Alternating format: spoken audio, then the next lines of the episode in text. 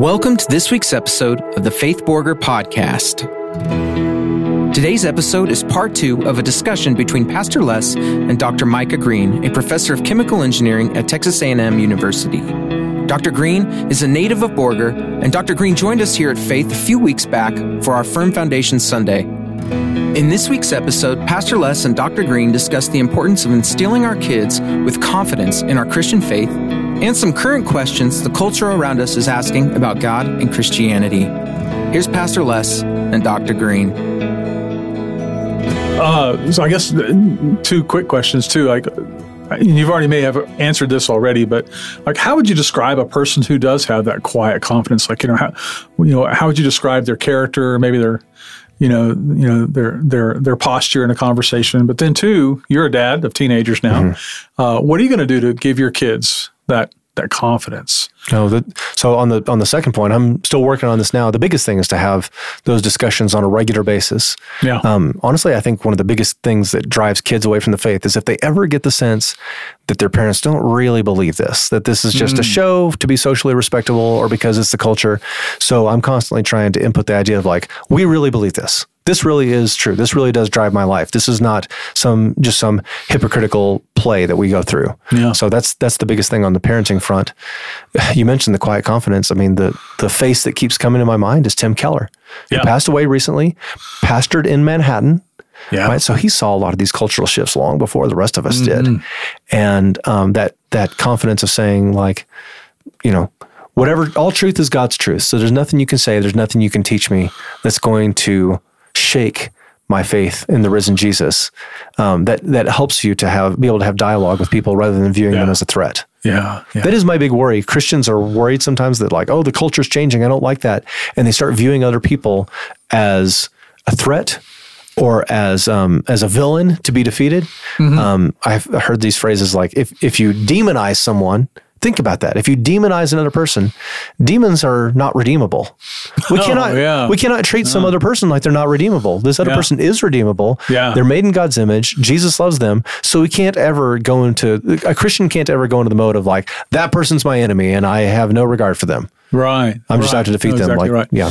You know, something I always uh, appreciated so much about Tim Keller was I just noticed he was always such a, a, a thoughtful questioner. Mm-hmm. Like he would he would dialogue with people. Like, tell yeah, me ask why, them good tell questions. me yeah. why you believe what you believe. I'd really like to know. Right. And that was kind of his, his starting point. Yeah, and he would affirm so some of the things they said. Yes, yeah. exactly. Yeah, exactly. So that, right. that whole social justice sequence we just talked about, I heard Keller do exactly that. Like, yeah, I, I appreciate your desire for justice like that you know that yes. that that, that yes. kind of move i think is really good yeah and so. read the minor prophets they had a yeah. passion for justice as well absolutely yeah and justice is coming et cetera et cetera well that's so good well it's so so good well hey listen um, uh, one thing you kind of mentioned there, and you've been here this weekend. Uh, you've been talking with us about uh, the uh, the idea is God good, mm-hmm. and, and, that was so so powerful. We were sharing with the staff, or the staff was sharing with me. I apologize. Uh, just a couple of weeks ago, that uh, there was somebody who had a Facebook post out, and and the gist of the Facebook post was, I have no problem believing that God is real. My problem is believing that God is good. Mm.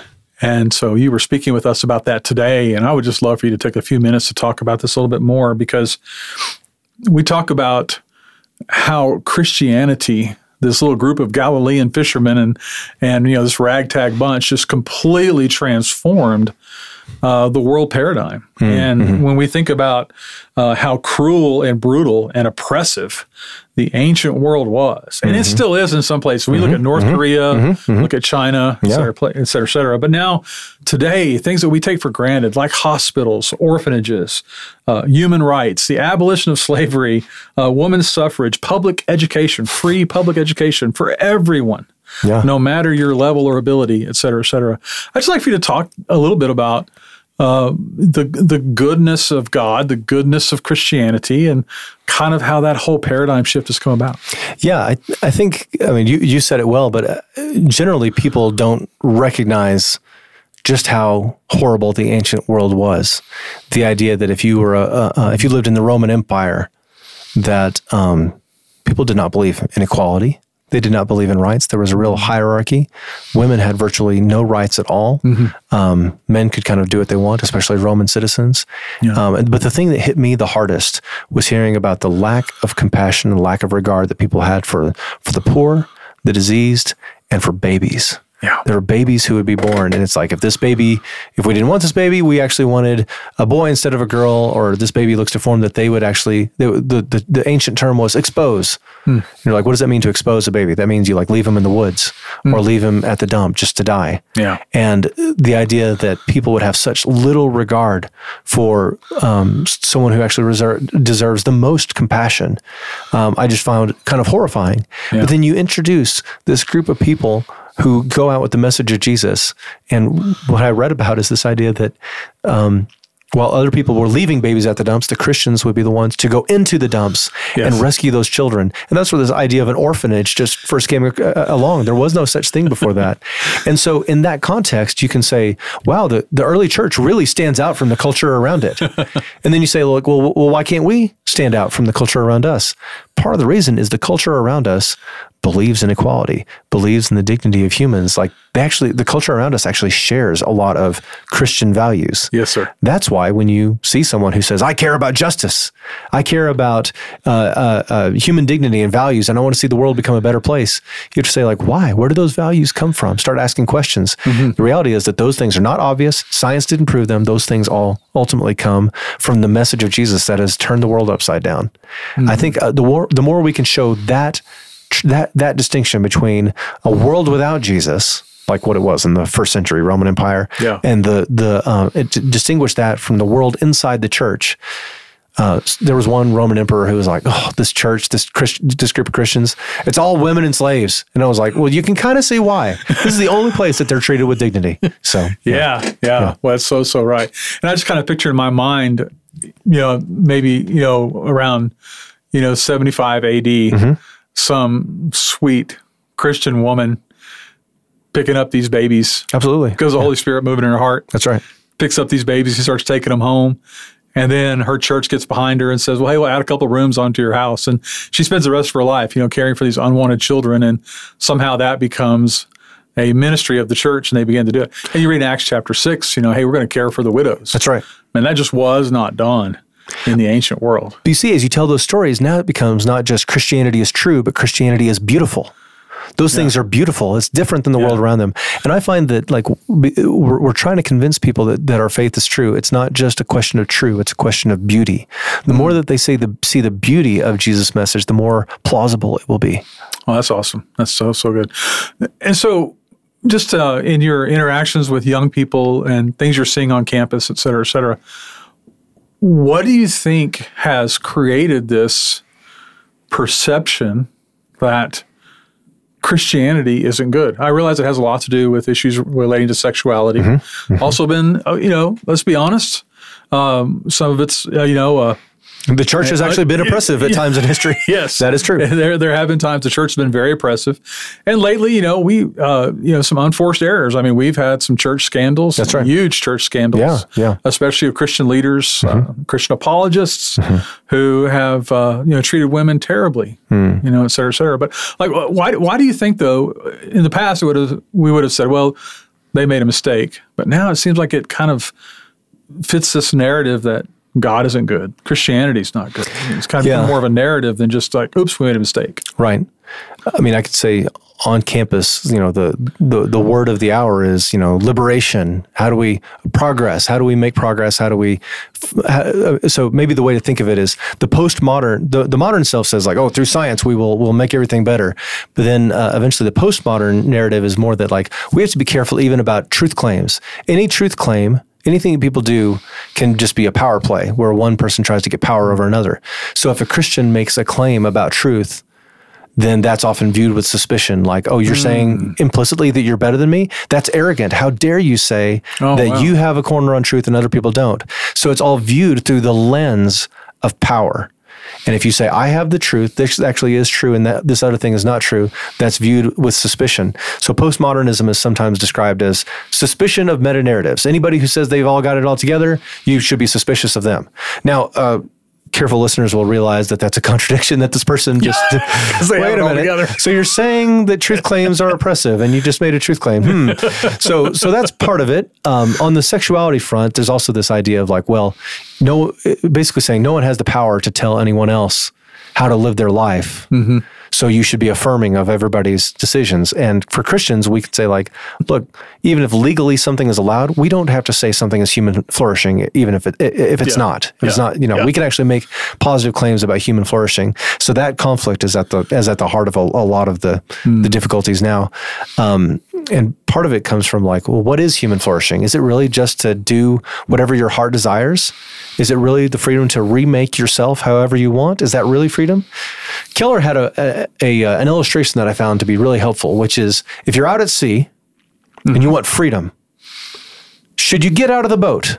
Hmm. The boat is constraining. If you say I can only be in the boat, then Yeah. that's kind of constraining. Maybe we should get out of the boat. Yeah. But you'll quickly find that your freedom is really limited. and if you would stay in the boat, you'd have far, actually far more freedom, and Yeah. you'd be able to flourish. And I think that's the kind of image that Christians need to give. Is like, look, we understand you want freedom, but you want the freedom to flourish. And God, God made you, and God made you to flourish. And here are the ways that we can flourish. And if you say, like, I, I, I reject God's ways and I'm kind of trying to find my own way, you'll quickly find yourself hemmed, hemmed in without a lot of freedom and without a lot of meaning and happiness. Hmm. Well, that's so so good. And there are sharks in the water too. Yep, yep, absolutely. Yeah. really, really good. Right. Uh, hey, just real quickly, there's something I want to touch on. This is more from a selfish point of view, I think, uh, selfish need, but uh, my daughter is a graduate student in anthropology. And just this last week, uh, as part of her responsibilities, she had to teach uh, human evolution from a Darwinian perspective to a group of incoming freshmen.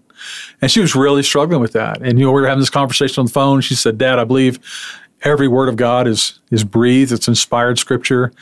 And she said, I just, you know, need to know, you know, like, you know, uh, she said, I know what I believe about this and I know what you believe about this, but what, you know, what do I say? How do I handle this issue? And uh, I'm sitting here thinking about, like, there are three of us here in the room. There's me and you and there's Michael. Uh, and all three of us probably have a different point of Yeah, view yeah. when it comes to the issues of the origin of man, uh, how it relates to, uh, you know, Darwinism, things like that, Yeah. uh, creationism. So the four levels of the origin of man, We'd start with uh, materialistic evolution, you know, pure Darwinian evolution.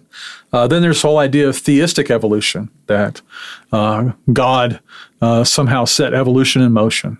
Uh, then uh, there's what's called old earth creationism, that those six days of Genesis uh, are representative of long spans of time, that the earth is actually quite old, but at some point God created man. And then there's young earth creationism, which uh, I think a lot of people in our area, West Texas, are uh, you know are really loyal to. You know, they hey, the six days of Genesis are six literal days, and the earth is roughly six or seven thousand years old, and it has the appearance of age. And so, I don't necessarily want you to tell us what you believe on that, Yeah. but how how would you encourage maybe a parent or just somebody who's thinking about these things to may, maybe just uh, uh, give a give a, give some thoughts on how, how you navigate that and Sure, sure. and, and and have fellowship with other believers who might have different opinions on some of those things. Right. And I, I will warn you, I'm, I'm one of these people, I, I know this area well enough that I can tell you for sure that all of these positions have points of major discomfort.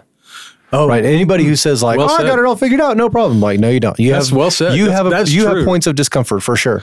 Yeah. Um, so the first Yeah. group you mentioned, the the materialist.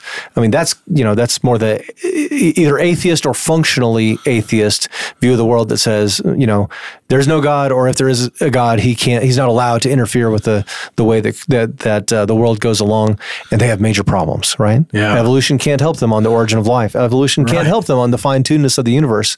And so science can't prove God, but science can help you prove some things that make you real suspicious. I, guess that's the way I would phrase it.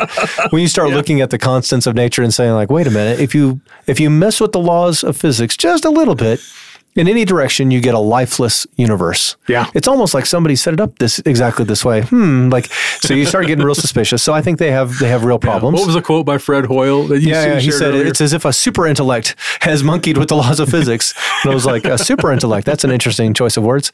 Yeah. So, um, and and if you see, but you will see a lot of materialist evolution in the university, and a lot of that is not necessarily because they're saying that God doesn't exist. They have set it up where the rules of science are such that you can only consider materialist Right. explanations, Right. And so, and all of the, all, the, all other explanations are off the table.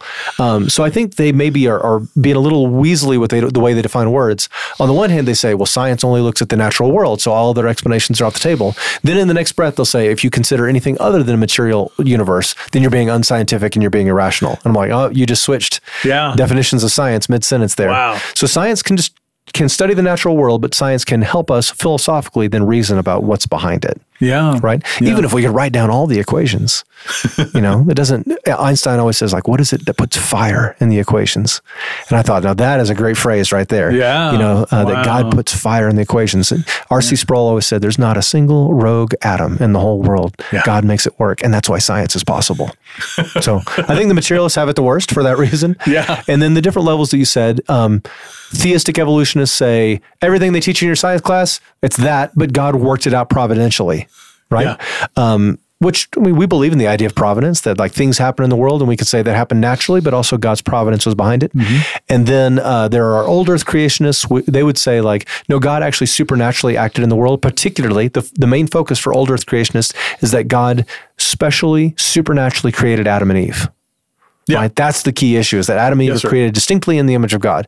And then young earth creationists would say like actually a lot of the stuff they tell you in your science class is not correct. The earth the earth is young. Evolution from, you know, amoebas to to anteaters is not really the way it is. And so what are the points of discomfort? I'll go ahead and tell you this. The points of discomfort for the theistic evolutionist is like, how do I quite make this how do I make my view jive with scripture?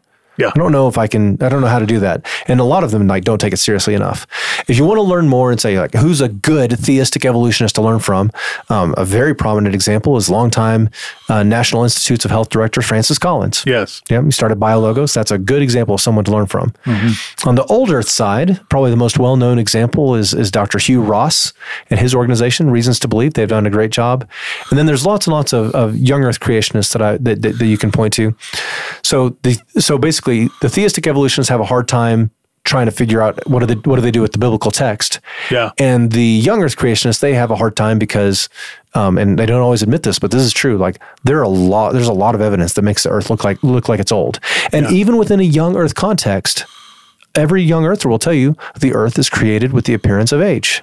Yes. Right? Yeah. Adam and Eve are not babies, right? They look like they've been there for some time. and so, uh, for the for young Earthers, I guess I would ask this: If the Earth is appearance, created with the appearance of age, we have to phrase that in such a way that it doesn't make God a deceiver Yes. right? Yeah. If you have trees, do they have tree rings from things that never happened? Are there fossils of animals that never lived? Is there starlight coming from stars that never existed? You got to phrase it in such a way that it doesn't make God out to be a deceiver. And if, as a young Earth creationist, you believe that the Earth was created with the appearance of age, you can't be that angry at the scientists for saying, "Well, it looks like the Earth is old." Because so, so please be charitable. Please be charitable. I guess that's what I would say. The other, the other point where I would tell the young Earth creationists to be charitable, because they're usually like the most insistent, like my way is the only way, is the question of how to interpret the first few chapters of Genesis in regard to the age of the earth. They usually say anybody who sees it differently than us is being influenced by Darwin. And then I, I read a book from Hugh Ross, and he pointed out mm-hmm. here's what the church fathers said in the third and fourth century about how to interpret Genesis. And you realize, like, oh, Yeah. Christians actually disagreed with each other Yes. a lot, Yes. going back centuries, long before Darwin. Yes. And so the point I took away from that is like, can we please be charitable to each other? If someone disagrees with you, don't assume the worst. Assume that maybe they're trying to fit these puzzle pieces together as Yeah. well. Yeah. Um, if you want a line of orthodoxy, like "Thou shalt not go beyond this," you know, how much of my class, like, what what do I need to plant a flag on and say this is what the Bible teaches, and I can't go beyond this?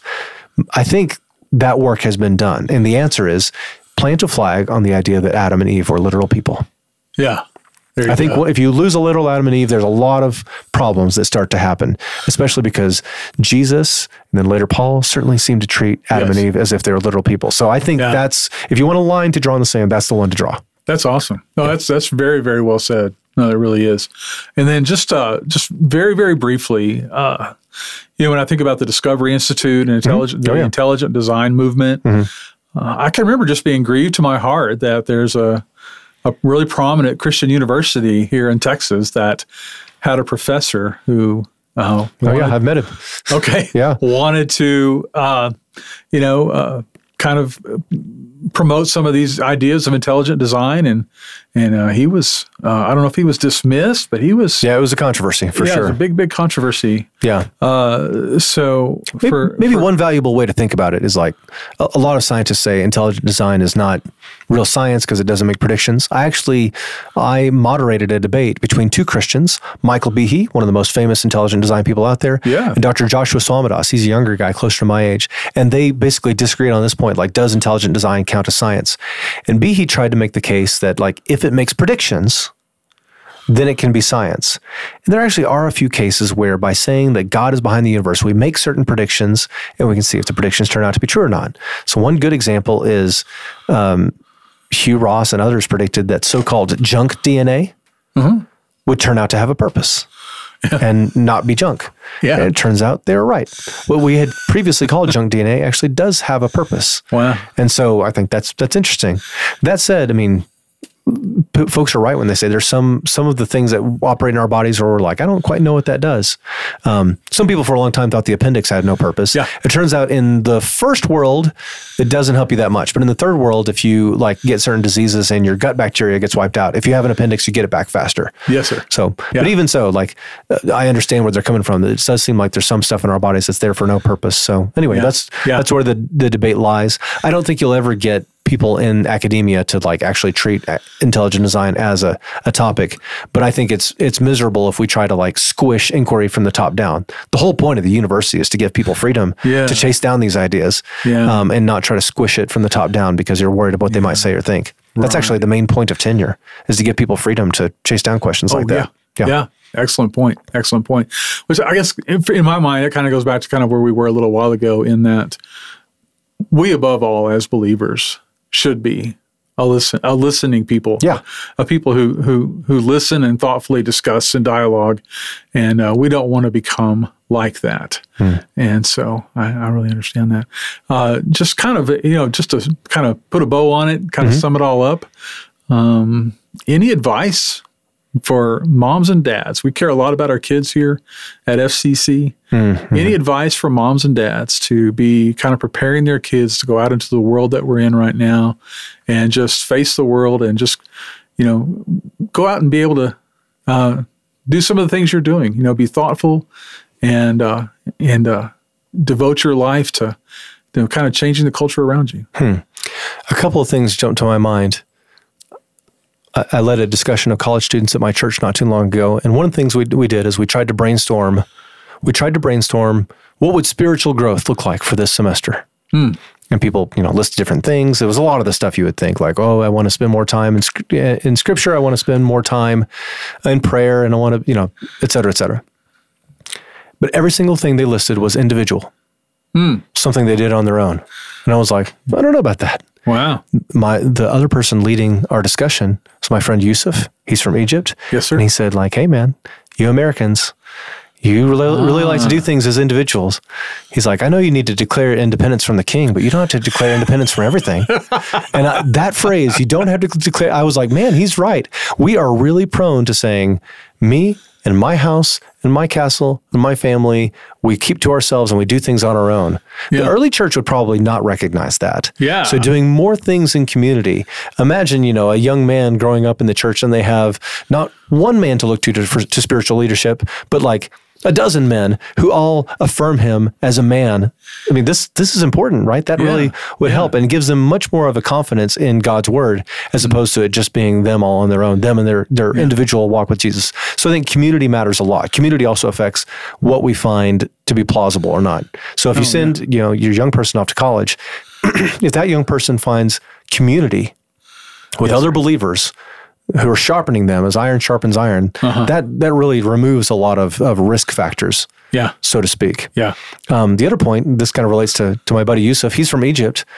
I find that the more I care, if, if I just focus on the American church in the 21st century, mm-hmm. then I have this like long laundry list of complaints and things that like irritate me or like, oh, that was really unhelpful, that was harmful, blah, blah, blah.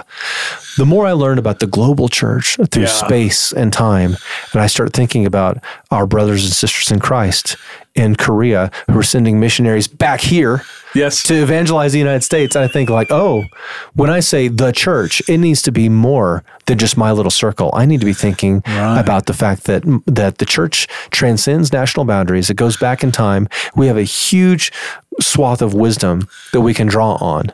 And once you start, th- once you see that, it actually can cure a lot of like, you know, there are some people who feel betrayed by their their local church, yeah. and they tend to like throw all of Christianity out. Mm. Once you realize, like, no, your local church is not all there is to it. There, there is yes. a much broader body of believers, and their wisdom and kindness and the way that they've worked to change the world. That's what you should think of when you think of the church. Mm. I hmm. think that that global perspective is much more helpful. Yeah, yeah, that's so powerful. You're so right because a local church is so limited because it's so it's uh, so dependent on its on its region to mm-hmm. give it so much of its point of view, its perspective. It may have blind spots, you know. Absolutely, yes, blind spots. We have huge blind spots here at Faith Covenant Church. But yeah, to step outside of that and say, what does the broader, the historical and global church believe, mm-hmm. uh, would be so powerful in a young person's life. Yeah, that's so so good. I appreciate that very much. It, it, well, I had this experience a few years ago I was in I was in Toulouse, France for work. Confusingly, wow. And you know, yeah. I love old churches, and I yeah. love you know. So I,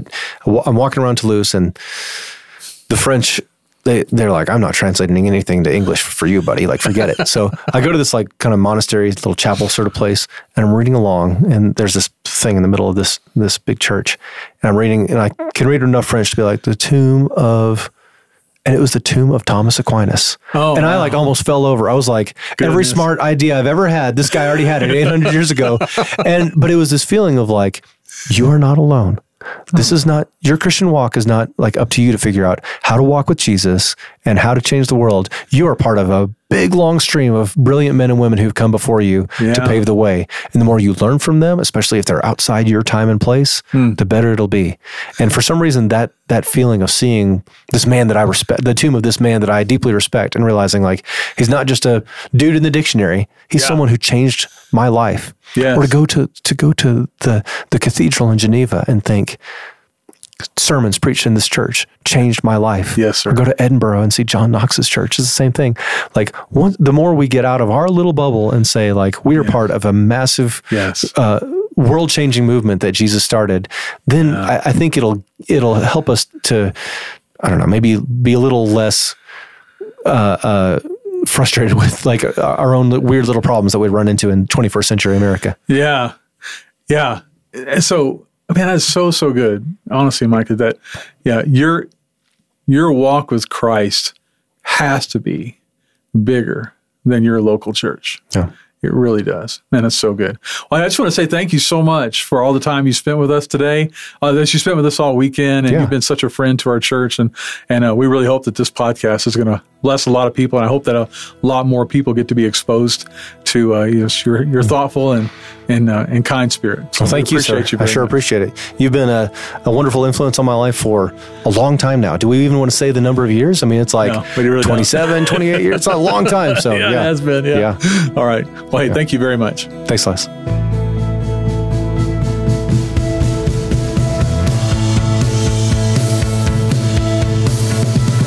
Thank you for joining us today on the Faith Borger podcast. We hope you've been inspired and encouraged in your relationship with Jesus. If you enjoyed today's episode, please consider subscribing on Apple or Spotify podcasts, leave us a review, and share this episode on social media. Your support helps us continue spreading the extraordinary love of Jesus and his gospel to the world. To stay connected and explore more resources from Faith Covenant Church in Borger, Texas, visit our website at faithborger.com.